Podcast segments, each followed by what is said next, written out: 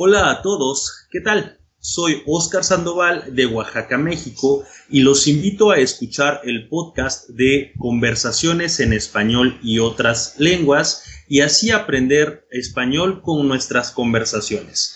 Los esperamos.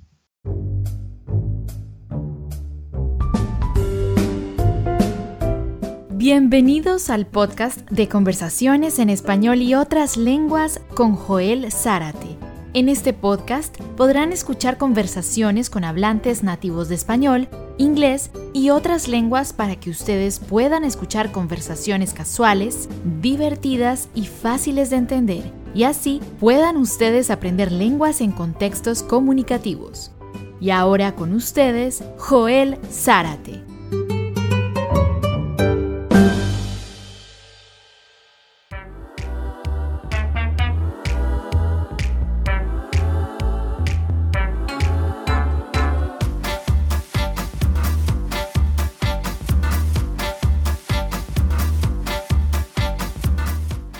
¿Qué tal? ¿Cómo están?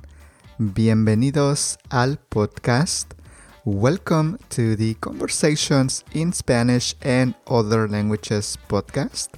I am Joel Zarate. I am your host. And thank you for joining me for another conversation in Spanish. Thank you for being here. And today I would like to say hello. I would like to say hi to our audience in the United States. It is amazing that the podcast has audience in 49 states in the union. The only state where I don't have audience yet is Alaska. So I need to find at least one person in Alaska so that we can cover the whole country. Also, if you're curious to hear the top 5 states where I have the most audience, at the end of our conversation, I'll tell you the five top states where people are listening to the podcast in the United States. So, thank you for listening to the podcast. Thank you, everybody all over the world, for joining me in the podcast. And if you guys like what I am doing, if you like our conversations, if you are enjoying the podcast, don't forget to rate the podcast and give me a five star review.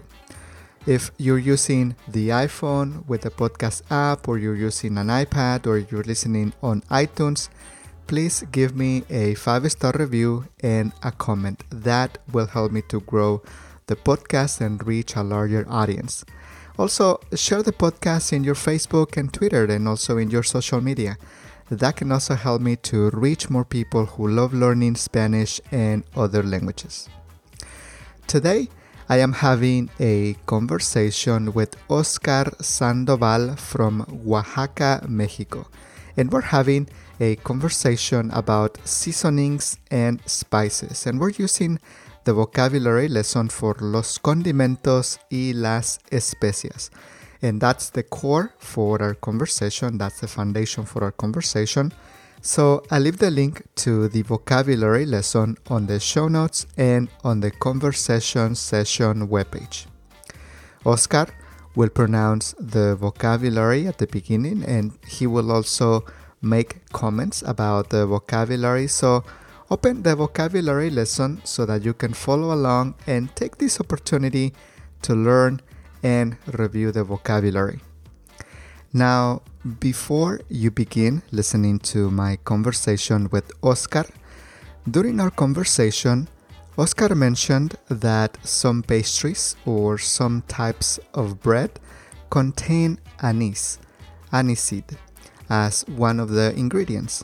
And I asked him if he could think of one type of bread that is made with anise as one of the ingredients. And he said, el pan de muerto. Now, if you translate that literally, you might come up with the bread of the dead, which does not sound very appealing, right? Nonetheless, it is called like that because it is a traditional bread in Mexico to celebrate El Día de los Muertos, which is the time of the year in October 31st where we remember and celebrate the lives of family and friends who have passed away. So, if you don't know about El Día de los Muertos, you can Google it and you'll find a lot of information about it. I am also going to leave a link to a YouTube video about how to make pan de muerto so that you can see what he was referring to. Oscar is an international chef, un chef internacional, and our conversation was very interesting, so I hope you enjoy our conversation today. This conversation is better suited for intermediate level learners and advanced learners, and as always, I will suggest spending about 5 minutes going over the questions and the activities for this conversation so that you can get the most out of our conversation. On the show notes, you can find a link to this conversation webpage where you will be able to see the additional content that accompany our conversation. In this podcast, my goal is to give you an opportunity to listen to native speakers so that you can learn Spanish in a communicative context. I want to give you an opportunity to listen to us having casual and normal conversations in Spanish and other languages so that you can hear us speak with everyday language. If this is the first time that you're listening to the podcast, if this is the first conversation session that you're listening to, I would suggest listening to session number one on session number one, I talk about the concept behind this podcast so that you can understand what I'm trying to do. If you're curious about how we learn languages, I also have a podcast called the Second Language Acquisition Workshop Podcast. On that podcast, I talk about how we learn languages based on the studies, the research, and the literature in the field of second language acquisition. Check it out. I think you might find it very interesting and very useful. Oscar offers Spanish private lessons, so if you would like to know more about Oscar, please take a look at the session notes, the show notes, and I will have a link to Oscar's profile page.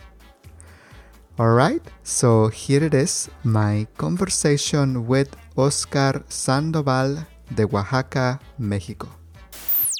Hola, ¿qué tal? Oscar, ¿cómo estás? Es un placer conocerte. Bienvenido a nuestro podcast de conversaciones en español y otras lenguas, Conversations in Spanish and Other Languages Podcast. Es un placer tenerte como invitado y también hablar sobre los condimentos, las especias y las hierbas aromáticas contigo. Bienvenido, Oscar. Bueno, muchas gracias y buenas tardes, Joel. Muchas gracias por invitarme a este tu podcast. Realmente me siento bastante, bastante intrigado sobre qué es lo que haremos aquí, pero eh, estoy dispuesto a contestar todo. excelente, excelente. Muchas gracias, Oscar. Para mí es un placer tener esta conversación contigo. Es la primera vez que converso, que tengo la oportunidad de hablar con un chef internacional. ¿Cuáles son las características para ser un chef internacional? Bueno, primero que nada, ser un chef internacional es una especie de título que te otorga una institución. Eh, siéndote honesto, este título no es muy útil en el mundo real. Porque para una persona que trabaja en un restaurante es más importante contar con el título y reconocimiento de tus colegas. Entonces, por una parte, un chef internacional es una persona que se formó académicamente para poder eh, aprender las técnicas, los ingredientes, eh, las ah, todo, todo lo que involucra una, una cocina determinada. Por ejemplo, eh, si quiero, quiero aprender la cocina italiana, necesito aprender por ejemplo, a hacer pasta casera. En, resumen, el título como chef internacional es bastante académico, pero también es importante, muy, muy importante dentro de este mundo, poder demostrarle tus habilidades a tus compañeros en una cocina. Muy bien, entonces el título de chef internacional es el título que recibiste por haber estudiado culinaria, artes culinarias en una escuela. Así es. Muy bien, muy bien, excelente. Bueno, será muy interesante conversar contigo sobre los condimentos y las especias. Y para esta conversación, queridos escuchas, queridos estudiantes de español, vamos a usar el vocabulario de los condimentos y las especias y ustedes podrán encontrar el enlace, el link, el vínculo hacia la lección de vocabulario en los apuntes del episodio, en la descripción de nuestra conversación. Primero, voy a pedirle a Oscar que lea el vocabulario y así ustedes podrán escuchar la pronunciación del el vocabulario. Y Oscar también, si tienes algún comentario que quieras hacer con el vocabulario, puedes decirnos, por ejemplo, las primeras palabras son los aderezos y los aliños. Y tal vez puedes comentar si en México también se usa los aliños, ya que mis amigas de España me dijeron que allá en España también se dice aliños, pero puedes hacer algún comentario si quieres comentar sobre el vocabulario. Entonces, ¿estás listo, Oscar? Sí, muy listo. Muy bien, entonces, take it away, como decimos en inglés, comienza. Muy bien. Eh, en el número uno tenemos los aderezos y los aliños.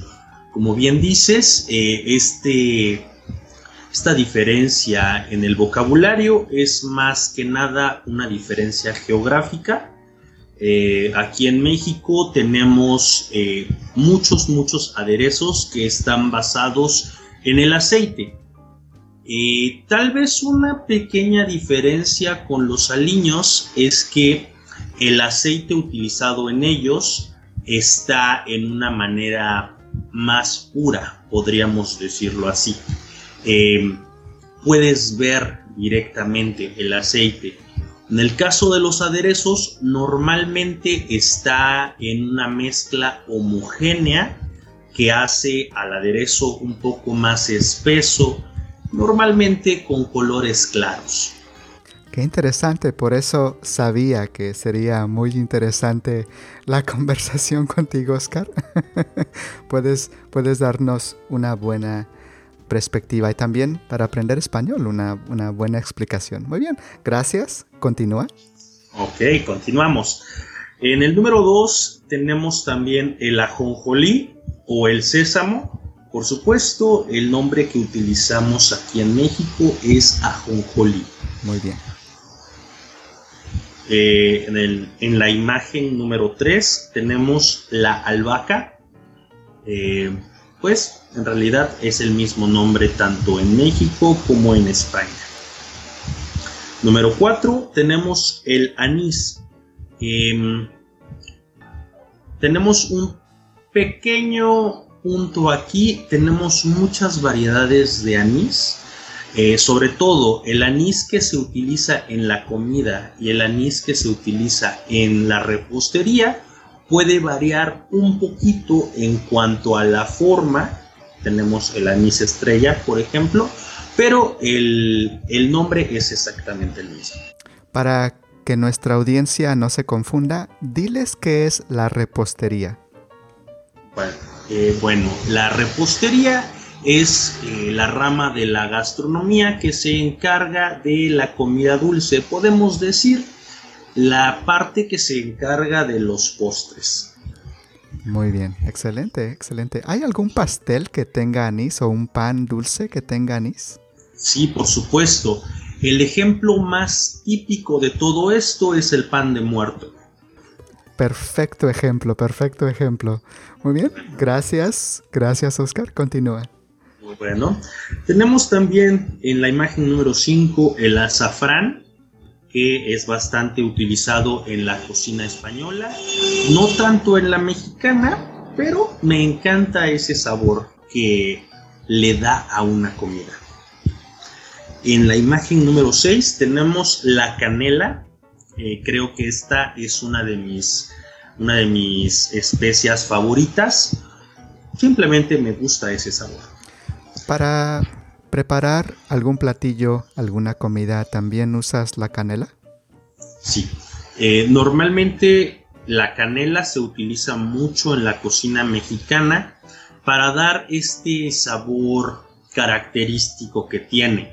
Eh, no solamente para cosas dulces, como por ejemplo un arroz con leche, pero también te sorprendería saber que algunos moles tienen canela molida para poder mantener un sabor un tanto diferente en la boca. Y tienes razón, me sorprendió saber que, algunos moles y algunos moles, algunos moles tienen canela. Es, es interesante, eh, eh, eh, en verdad, en verdad. Acabo de aprender que es posible usar canela para algún tipo de mole. Gracias, Oscar. Bueno, de nada, de nada, Joel.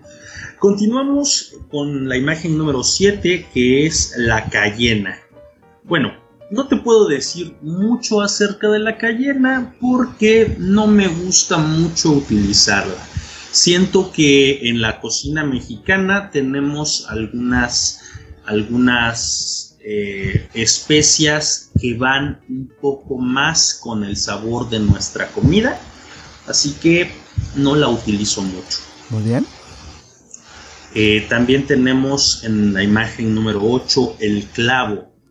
El clavo es una especia muy, muy utilizada en la gastronomía mexicana, tanto como en los remedios de la herbolaria mexicana. Pensé que ibas a decir en los remedios. en los remedios de la abuelita mexicana. bueno, bueno, de hecho, eh, tienes toda la razón. las, abuelitas mexicanas tienen una infinidad de remedios. Eh, por supuesto, todo esto viene del saber popular eh, de, la, de la herbolaria mexicana antigua, pero tienes razón, todo esto viene normalmente de las abuelitas. Muy bien, muy bien. Muchas gracias, Oscar. Continúa. Tenemos también el comino. El comino es una especia bastante poderosa. Eh, un, un, solo granito, un, un solo comino tiene el poder suficiente para llenar tu boca de su sabor. Es bastante fuerte, por lo, por lo tanto es una buena idea utilizarlo con moderación, pero cuando lo utilizan bien puede aportar un sabor diferente a sus comidas. Muy bien. Para el siguiente tengo una pregunta para ti, pero dilo. Ok, en la imagen número 10 tenemos los condimentos o las especias. Y mi pregunta para ti es, ¿los condimentos y las especias son lo mismo o hay una diferencia entre condimentos y especias? Ah, debo decirte que este es un tema que nos llevó una clase completa en la escuela. Entonces, nos, va, nos va a tomar una conversación completa entonces. no, trataré de hacerlo lo más simple posible. Mira, un condimento es cualquier ingrediente que te ayuda a realzar y o modificar el sabor de una comida. Quiero decir, eh, en este momento imagina el sabor de un pepino, solamente el sabor de un pepino en tu boca. Es bastante simple, eh, sabe a pepino, por supuesto, pero sabemos perfectamente que ese sabor podría ser potenciado, podría ser cambiado un poquito si le agregamos tal vez unas gotitas de limón y sal. En tu boca podrías sentir esa diferencia en el sabor del pepino con esta combinación. Ahora, trata de agregar un poquito de pimienta a esa combinación. El pepino o cucumber entonces puede realzar su sabor. Exactamente. Ahora, sucede lo mismo con, todos los alimentos, sobre todo con las proteínas. Si tú em, quieres comer una pechuga de pollo eh, sin absolutamente nada de sabor, nuestra boca inmediatamente siente que algo hace falta y tal vez es por tal vez es por el hecho de que estamos acostumbrados. Pero para nosotros el sabor del pollo sin un condimento no es algo muy agradable, tal vez sí, en mi caso no.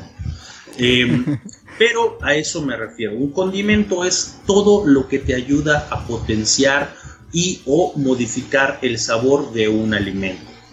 Ahora, una especia es exactamente lo mismo, es algo que te ayuda a potenciar el sabor, pero estamos hablando de determinado grupo. Podrían ser eh, hierbas, podrían ser hojas, podrían ser granos o raíces, la mayoría del tiempo secos. Entonces, em, podemos decir que los condimentos y las especias sí son lo mismo, simplemente estamos hablando de una pequeña parte, bueno, no una pequeña, una gran parte de los condimentos. Excelente explicación. resumiste, resumiste una clase entera en un par de minutos. Perfecto. Eso, es, eso espero, porque si alguno de mis profesores me escucha decir esto, estoy seguro que me va a regañar. Muy bien.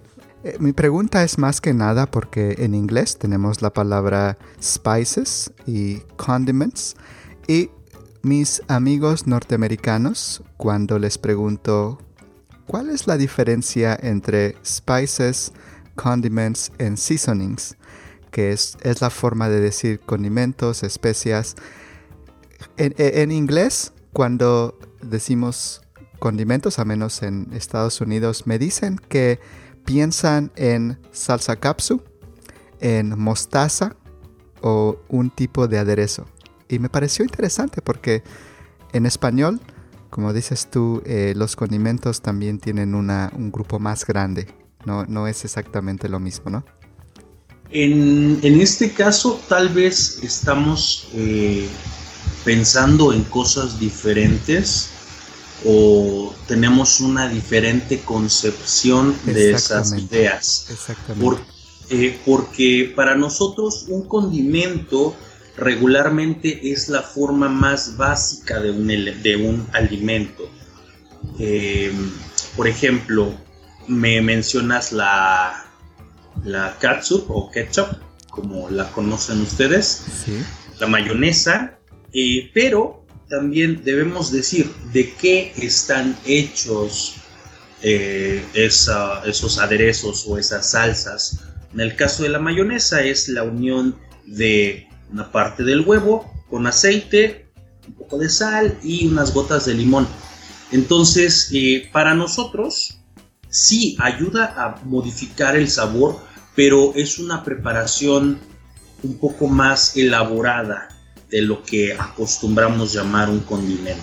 Muy bien, muy bien, excelente. Muchas gracias, Oscar. Qué interesante tus comentarios, tus observaciones sobre los ingredientes. Podríamos hacer una conversación de una hora solamente mencionando cada palabra, cada especia, condimento, hierba aromática que tenemos en la, en la lista. Así que si alguno de ustedes les parece muy interesante hablar sobre comida, sobre condimentos, sobre comida en general, ya saben que pueden encontrar a Oscar en los apuntes de nuestro episodio si es que quieren tomar alguna si es que quieren tomar alguna lección con Oscar y aprender más sobre la comida. A mí me encanta la comida, yo tomaría una clase de español contigo solamente para hablar sobre la comida, Oscar.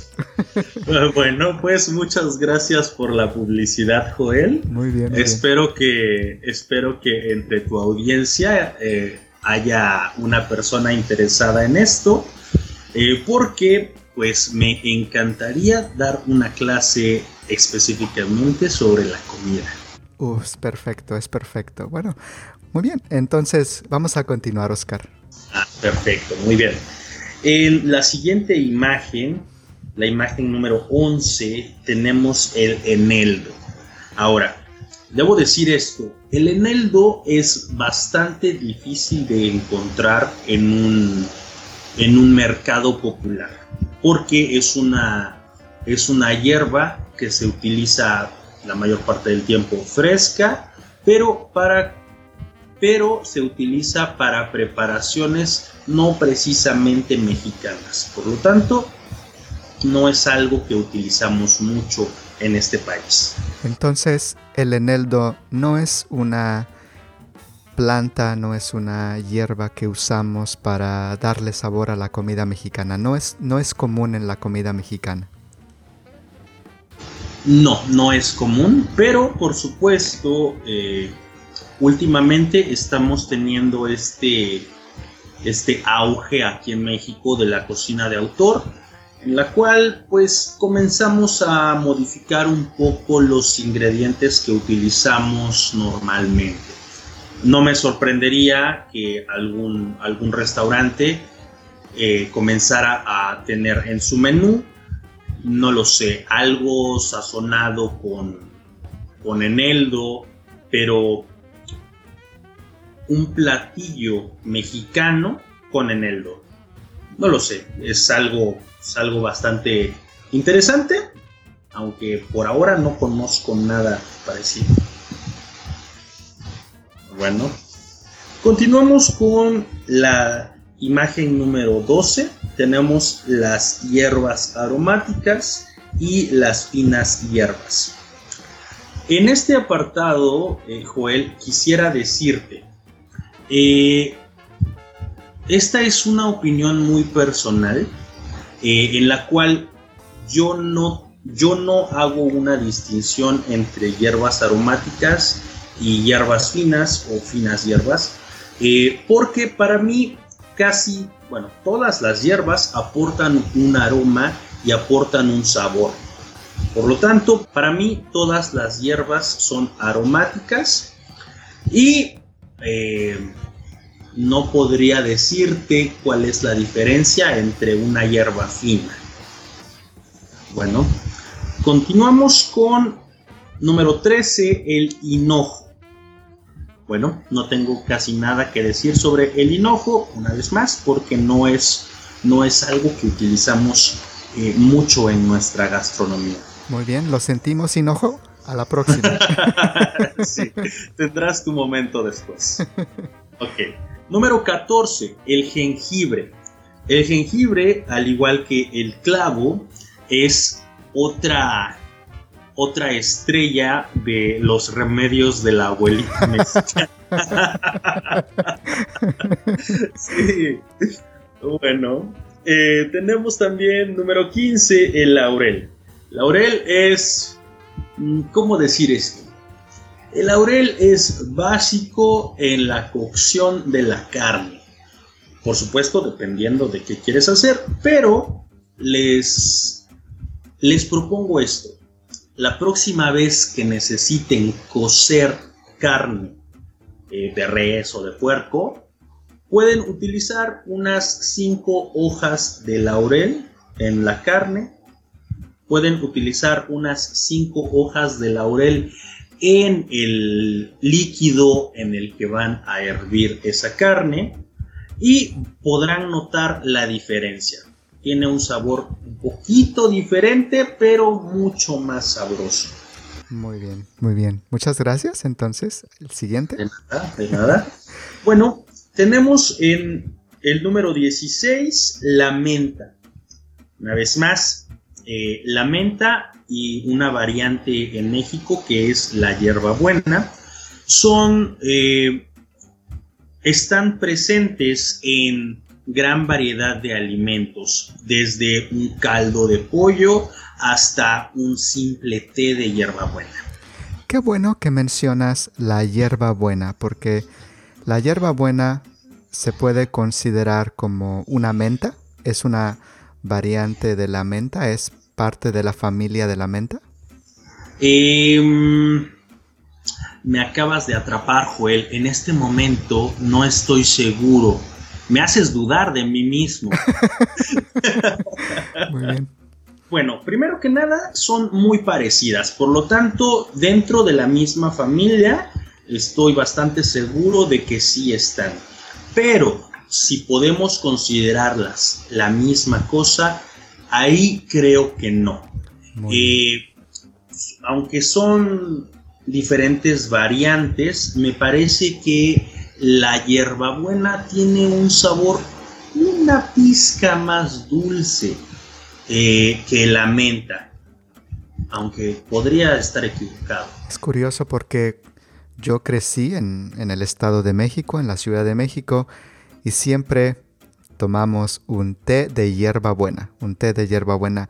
Escuché con poca frecuencia menta, menta. Siempre la hierbabuena es más abundante y cuando me preguntan si la hierbabuena es lo mismo que la menta, les digo, mm, eh, es sí, tal vez son de la misma variante, pero igual que tú, no soy experto en botánica. exactamente, exactamente. Así que, eh, pues, no lo sé, tal vez en un té, tal vez en un té podemos encontrarnos con que el sabor es igual, tal vez podemos encontrarnos con que el sabor es diferente, eh, pero como bien lo dijiste, como mexicanos estamos más acostumbrados a la presencia de la hierbabuena porque pues es más común. Muy bien, muy bien, excelente. Muchas gracias, Oscar. De nada. Continuamos con el orégano. A mí me encanta utilizar orégano en mi comida. Es probablemente la especia que más utilizo, aunque mis perros me impiden tener orégano fresco dentro de la casa. ¿Quieres decir que se lo comen o lo mastican? ¿O van al baño? pues no precisamente van al baño. Solamente a mis perros les encanta destruir cualquier planta que yo tenga interés en mantener.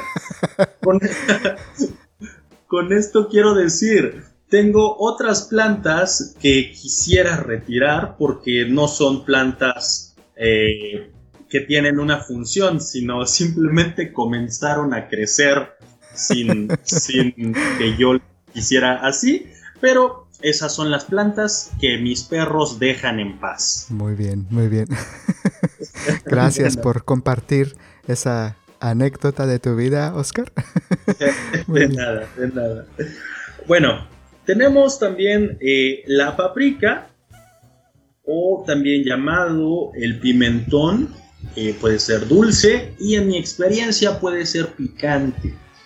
Eh, tal vez esto es extraño, pero en algunos mercados es posible encontrar las dos variedades, el pimentón dulce y el pimentón picante, o la paprika dulce o la paprika picante. De hecho, recuerdo que en alguna ocasión, por ignorar eso, por no saber que existían las dos variantes, en una preparación en la escuela a el equipo en el que yo estaba en ese momento, em, ese platillo no nos salió muy bien. Tengo una pregunta curiosa para ti, Oscar.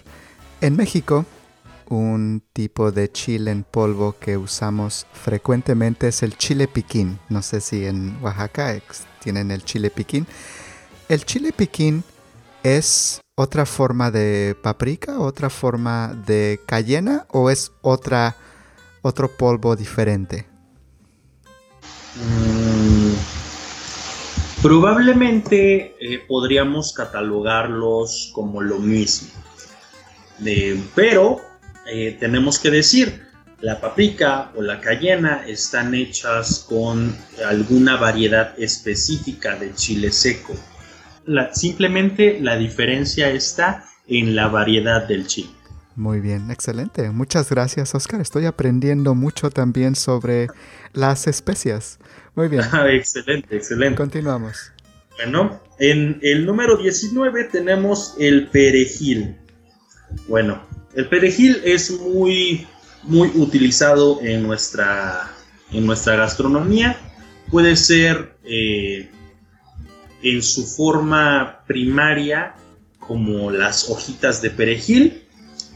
Todos conocemos ese sabor bastante intenso, pero también como las semillas. Esto es un poquito más utilizado en los restaurantes y no precisamente en las en las cocinas mexicanas, pero sí se utiliza. Muy bien.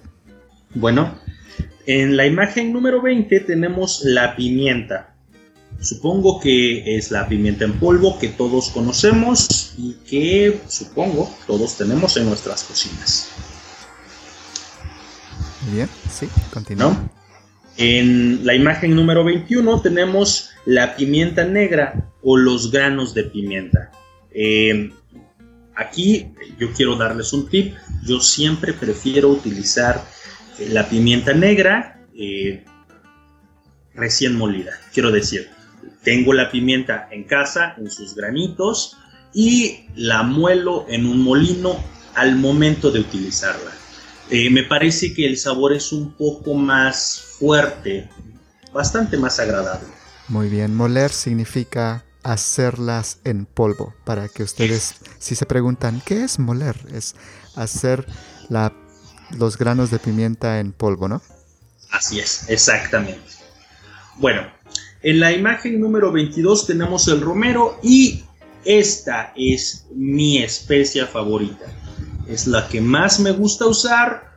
y la amo, realmente podría comer simplemente pechuga de pollo con romero todos los días porque me encanta. Muy bien. Y ahora tenemos en la imagen número 23 la sal. Bueno, ¿qué podemos decir sobre la sal? No podemos decir ya nada.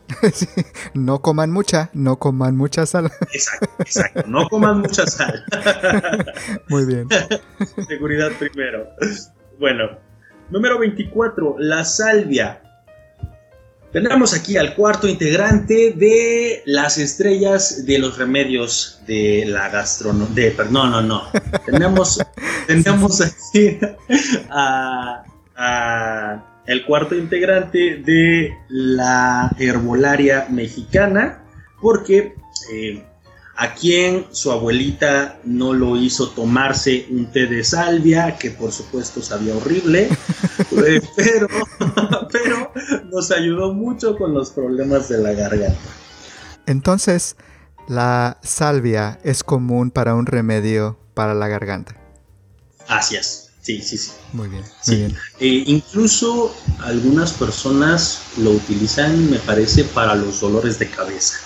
No sé cómo funciona, no me pregunte si funciona, pero sé utilizarlo de esa manera. Hay que preguntarle a la abuelita, ella, ella, ella, sabe. Exactamente, pregúntale a la abuelita. Bueno, tenemos también en la imagen número 25 a la sábila o el aloe, aloe vera, que es excelente para, para el cuidado de la piel no muy presente en la gastronomía. No estoy diciendo que no se utiliza, simplemente estoy diciendo no es muy utilizada. Bien. Bueno, también tenemos el tomillo, em, que por cierto yo no utilizo mucho y es solamente una eh, preferencia personal. No, no me gusta mucho, pero da un buen sabor a la comida. Y finalmente, en el número 27 tenemos la trufa.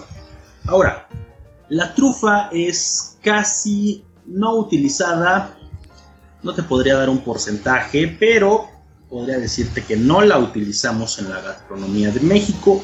Primero que nada, porque no producimos trufas y porque la importación de trufas es carísima, carísima. La puedes encontrar en un restaurante especializado, la puedes encontrar en un restaurante caro, pero no la vas a encontrar en la casa de una familia mexicana. Muy bien. Muchas gracias, Oscar. Aplausos, el público que te aclama por tan buena descripción de los condimentos. En verdad, en verdad fue, fue una descripción muy interesante, muy interesante. Yo también pude aprender un par de cosas sobre los condimentos. Muy bien, muchas gracias Oscar. Ahora vamos a hacer un par de actividades para usar el vocabulario, jugar con el vocabulario y después tengo preguntas para una conversación. Primer ejercicio, la primera actividad. Me gusta mucho porque nos permite analizar y jugar con el vocabulario. ¿Qué palabra no pertenece al grupo, Oscar? Te voy a dar cuatro opciones y tú me dices cuál piensas que tal vez no pertenecería a este grupo. Entonces, de acuerdo. El grupo consiste de ta ta ta tan los aderezos, el anís, el comino o los granos de pimienta. Mm, bueno, entre este grupo, los aderezos, el anís, el comino y los granos de pimienta, yo supongo que la palabra que no pertenece a este grupo son los aderezos. Y probablemente porque los aderezos, a mi modo de ver, están en un estado eh, un poquito más líquido que el resto de ellos, eh, como dije, de una manera bastante espesa. Perfecto. Puedo acostumbrarme a esto. Muy bien, Oscar, muy bien. Sí, sí, yo tenía, yo tenía la misma respuesta en mente, porque el anís, el comino y los granos de pimienta son como semillas, ¿no? Son eh, pequeños y están en una forma sólida. Los imagino como semillas, mientras que el aderezo está procesado contiene aceites, está en un estado líquido. Muy bien. Ahora, el número 2. ¿Cuál piensas que no pertenece a este grupo? ¿La paprika, la cayena, la pimienta o la canela?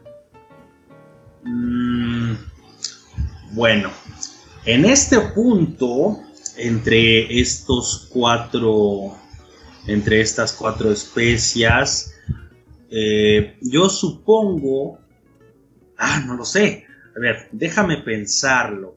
La paprika, la cayena, la pimienta o la canela.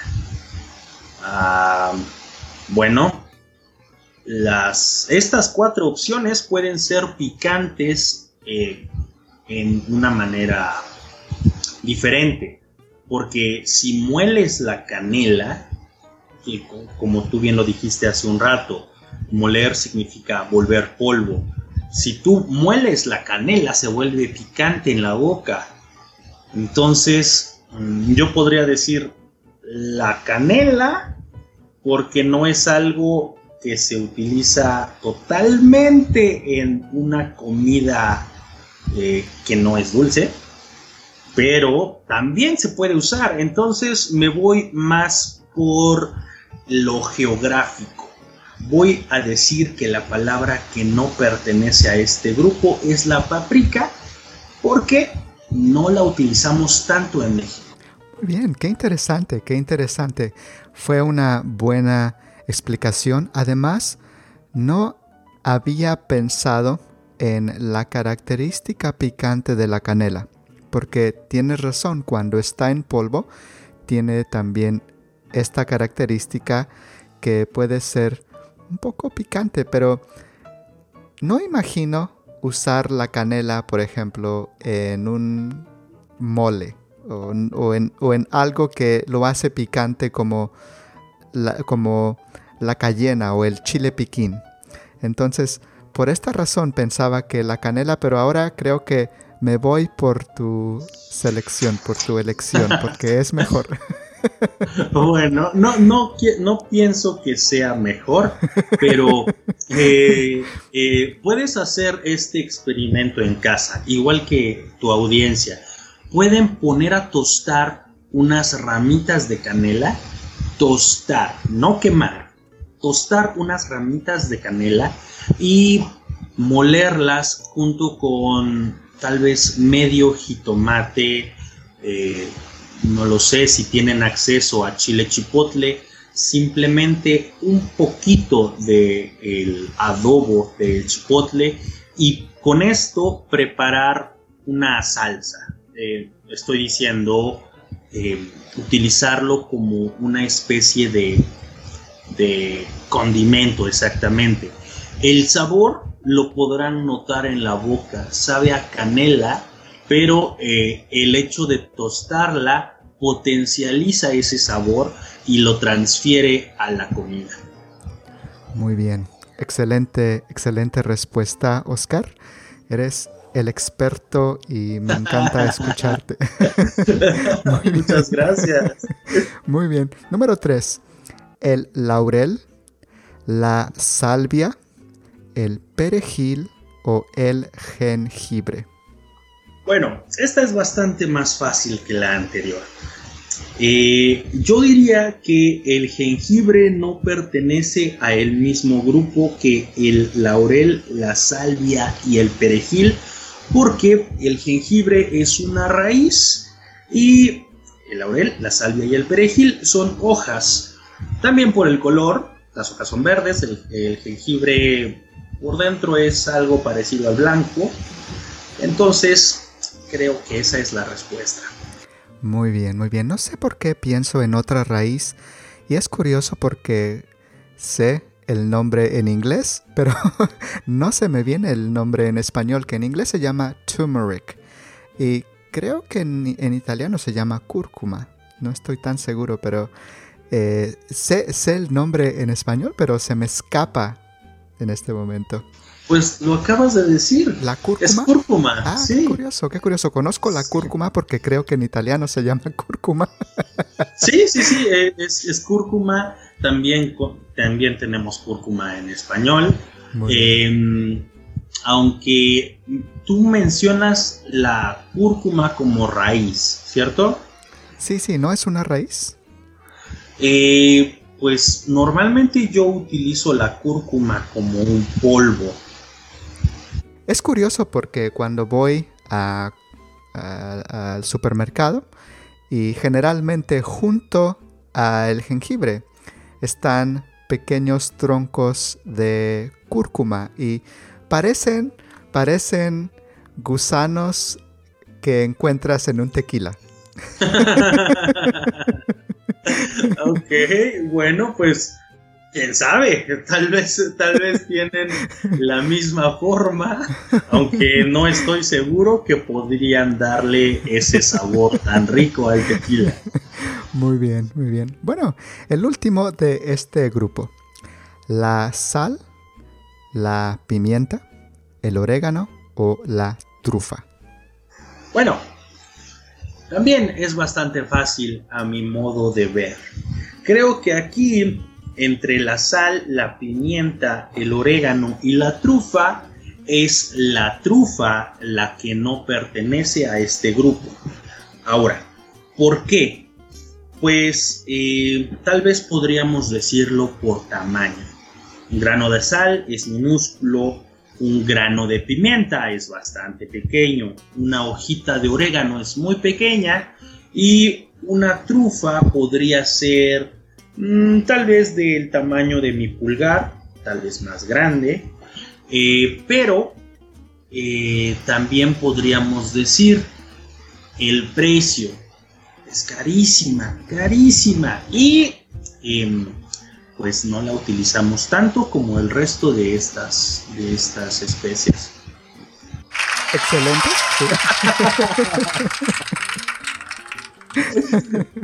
muy bien, muy bien, muy bien. Sí, exactamente. Tenía en mente la trufa y agregaste una muy buena descripción.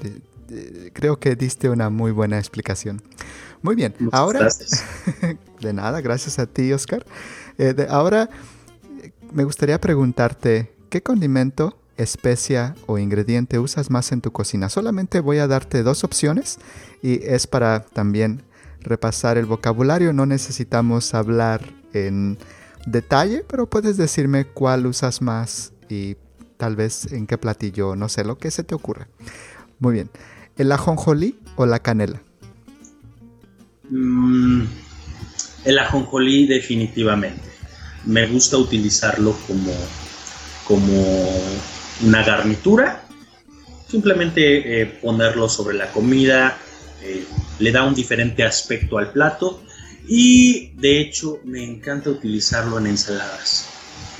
¿Qué significa una garnitura? Una garnitura es cualquier cosa que utilizas para hacer lucir tu plato. Quiero decir, hacerlo ver más bonito. Excelente, excelente. Como decía mi abuelita, para hacerlo pipiris nice, que... sí, exactamente. Hacerlo ver más bonito. sí, así es. Muy bien. Número dos, ¿el comino o el clavo? El clavo, definitivamente, el clavo. Em, aunque no lo utilizo en todas las comidas que yo hago, prefiero utilizarlo por encima del comino. ¿La cayena o la paprika? Ah, raro, porque no utilizo casi ninguno de ellos. Por mi trabajo podría decir la paprika. Muy bien. Pero eh, por mi trabajo específicamente. ¿La menta o el perejil? El perejil, totalmente. El perejil. Eh, la menta es una, una hierba que se utiliza para eh, especialmente eh, vinagretas, ensaladas, bebidas, pero para mi área de trabajo es más útil el perejil. Muy bien, el, un mojito, una caipiriña, pero... Exactamente, pero desafortunadamente no estoy en esa área. Tal vez es una buena idea. Muy bien. ¿La pimienta o la sal? la sal, definitivamente. A pesar de que la pimienta es muy útil, la sal es indispensable. ¿La trufa o el azafrán?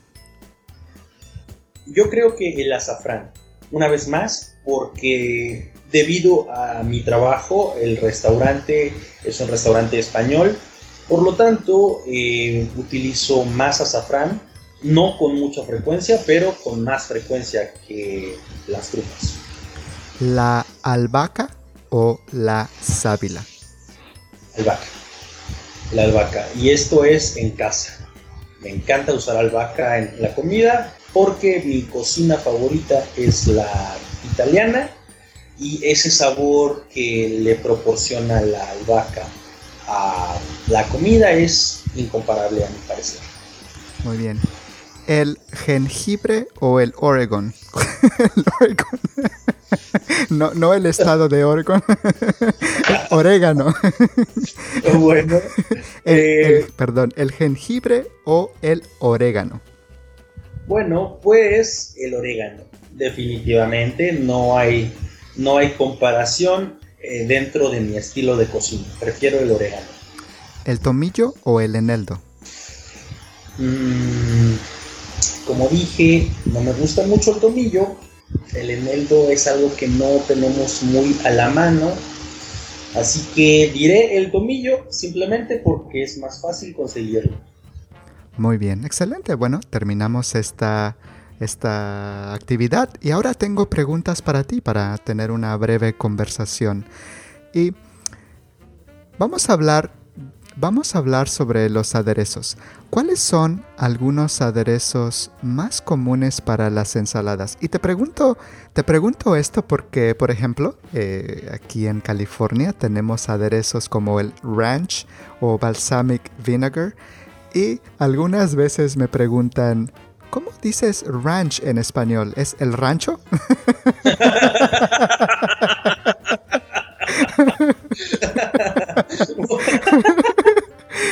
bueno, esa es una buena traducción, pero no.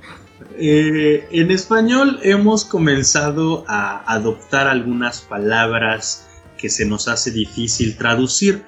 Puede ser porque la traducción literal suena extraña o porque simplemente suena fuera del lugar.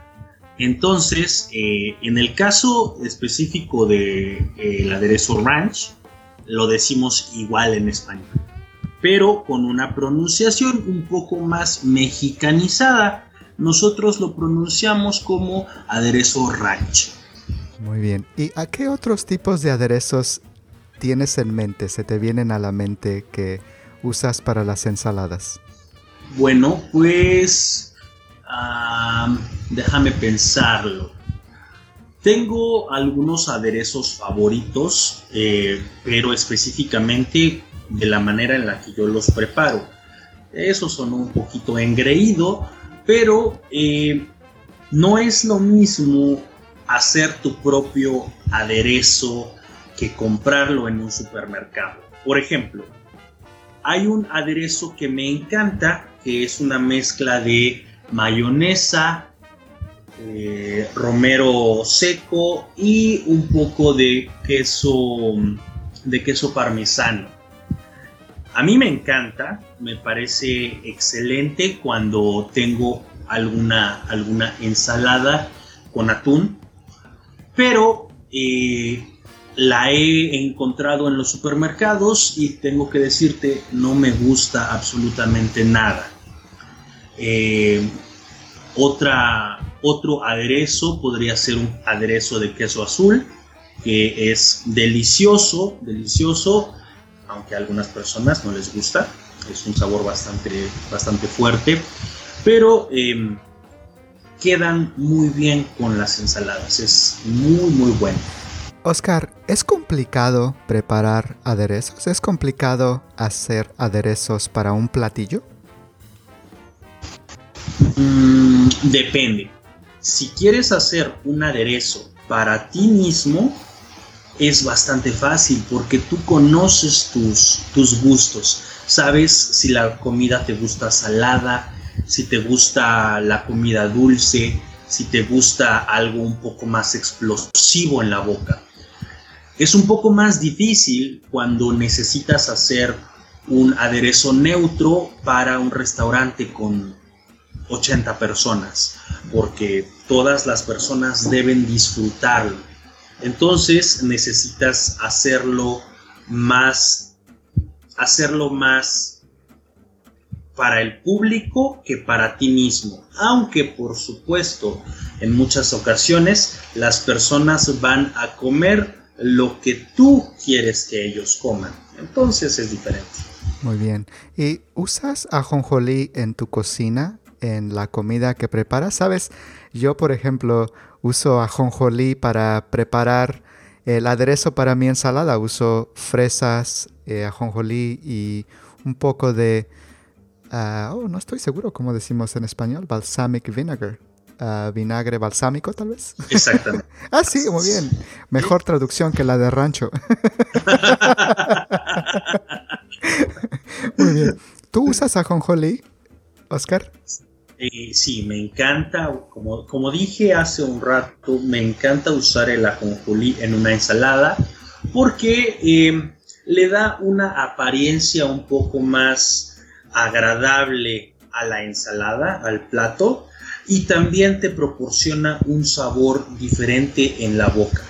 El ajonjolí tostado con, por ejemplo, una ensalada con lechuga, tomate y aguacate, eh, te proporciona una diferencia, te proporciona una experiencia o un sabor diferente en la boca eh, que si lo comparas simplemente con lechuga, tomate y aguacate.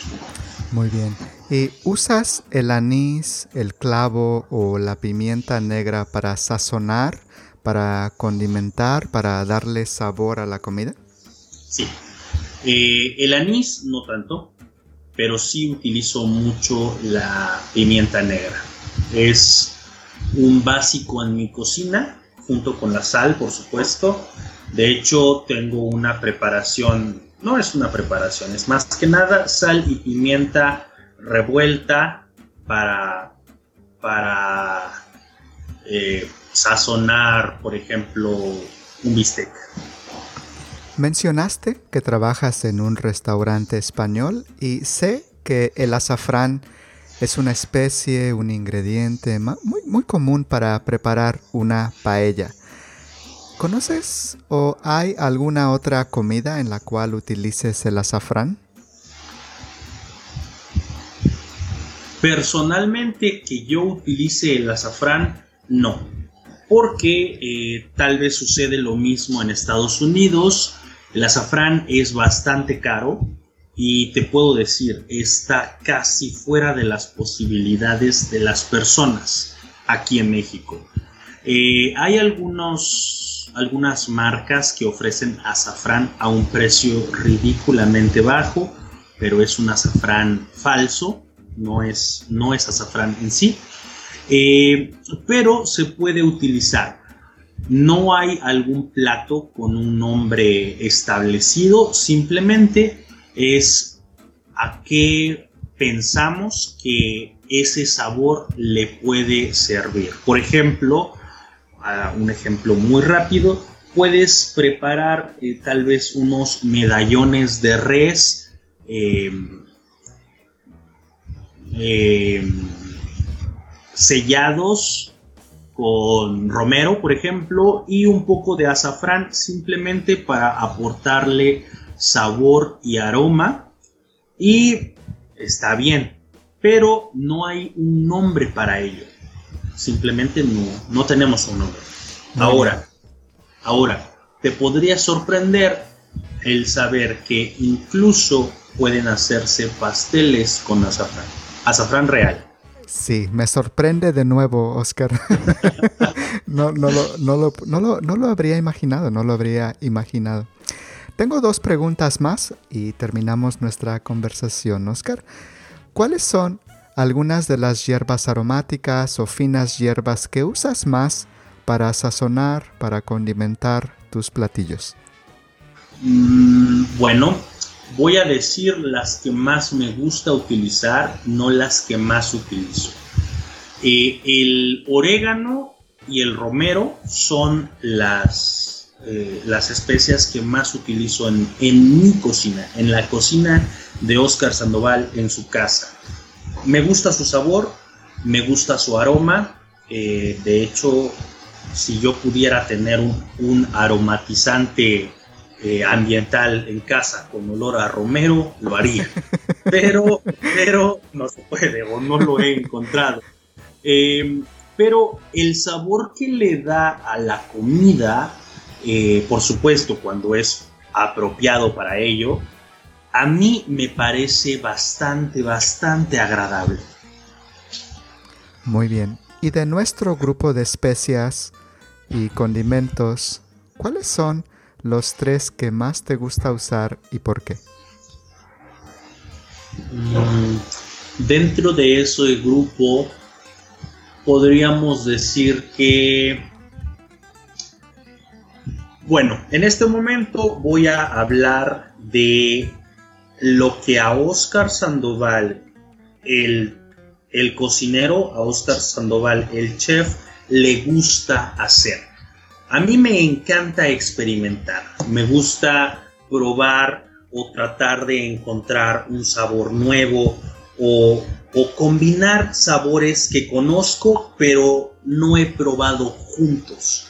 Entonces, eh, teniendo eso en mente, me encanta utilizar la base de un aderezo, como dije, es un aceite. Por lo tanto, me encanta, me encanta mezclar el sabor de un aceite de oliva, por ejemplo, un aceite de aguacate, pero con especias diferentes. Por ejemplo, con la albahaca. Hace un rato te mencioné que me gusta mucho usar la albahaca pero no es comparado con el hacer un aceite de albahaca casero para utilizar en la elaboración, por ejemplo, de un pescado con ese aceite. Eh, por supuesto, es un sabor totalmente nuevo que no vas a, no vas a poder probar si utilizas un aceite de albahaca comprado en un supermercado. Eh, siguiendo esa misma, siguiendo esa misma máxima, siguiendo esa misma regla que yo mismo tengo en mi cocina, me gusta utilizar diferentes hierbas. dije, el romero, em, el orégano, la menta podría ser incluso, pero en combinación con el aceite como una base para poder preparar otros alimentos es lo que más me gusta hacer. Muy bien, bueno pues muchísimas gracias Oscar por esta oportunidad para conversar contigo. Fue muy interesante, en verdad, en verdad fue muy interesante escucharte hablar sobre las especias, los condimentos y la cocina. Y espero poder conversar nuevamente contigo en un futuro no muy lejano. Y por ahora me despido y gracias por haber participado en el podcast, Oscar. Bueno, pues muchísimas gracias a ti, Joel. Realmente estoy muy agradecido por haberme invitado y a nuestra audiencia les digo, no es un adiós, es un hasta luego. Espero que puedan acompañarnos en una próxima emisión de Conversation in Spanish and Other Languages. Ya saben, con su amigo Joel. Y aquí tienen a un nuevo amigo que se llama Oscar Sandoval. Adiós. Muy bien. That was my conversation with Oscar Sandoval. If you like Oscar and you would like to get in touch with him for Spanish private lessons, I'll leave the link to his profile page on the show notes and on the conversation session webpage. Before you leave, I suggest visiting the conversation webpage one more time and spend about 5 to 10 minutes going over the content for this conversation session. Also, take a second look at the vocabulary lesson, and that can help you to learn the vocabulary and remember the vocabulary. Right now, everything is fresh in your mind, and you will be able to retain more from the conversation if you do that. Now, I said at the beginning of the episode that I will tell you the top five states where people are listening to in the United States. So here is the top five states that are listening to the podcast. And the number five is the state of Georgia, the Peach State. And number four is the state of Florida, or the Sunshine State. In number three is Texas, the Lone Star State, New York in number two, the Empire States as we know it, and number one in number one place is California, the Golden State. So I am in California. So from the Golden State, hello everyone, and thank you so much for listening to the podcast. If you're listening to the podcast on your iPhone, remember to leave me a five star review and also a comment if you are listening from the podcast app or if you're also listening on iTunes. You can give me five stars and a review, and that can help me grow in this platform. Don't forget to share the podcast on your social media, and that can also help me to grow and be able to create more things in the near future. Hopefully, once I get more resources, I have so many ideas that I want to put into practice, but I need to wait until I get more resources. So I'm just moving forward, and hopefully, the podcast will be growing and I'll be able to make more things to share with all of you. Don't forget that I release new conversation sessions every Friday, so come back on Friday to see what's new. If you would like to follow me on Twitter or Facebook, I'll also leave the link for my Twitter and Facebook accounts on the show notes. Right now, I am not very active on social media. I am not really posting a lot, but in the future, I want to do something with social media to also be able to be in contact with all of you and share things to help you learn Spanish and other languages. So stay tuned. All right? Thank you so much for listening to the podcast. Thank you so much for your time. And thank you for learning Spanish through our conversations. And I hope that I am making your journey easier, fun, and enjoyable. And for now, my friends, I'll just say hasta pronto. Adiós. Gracias por haber escuchado esta sesión de conversaciones en español y otras lenguas con Joel Zárate. Esperamos que hayan disfrutado esta sesión de conversación y nos escuchamos en la próxima sesión de conversaciones en español y otras lenguas con Joel Zárate. Y por ahora les decimos solamente hasta pronto. Adiós. All background music licensed by Storyblocks Audio.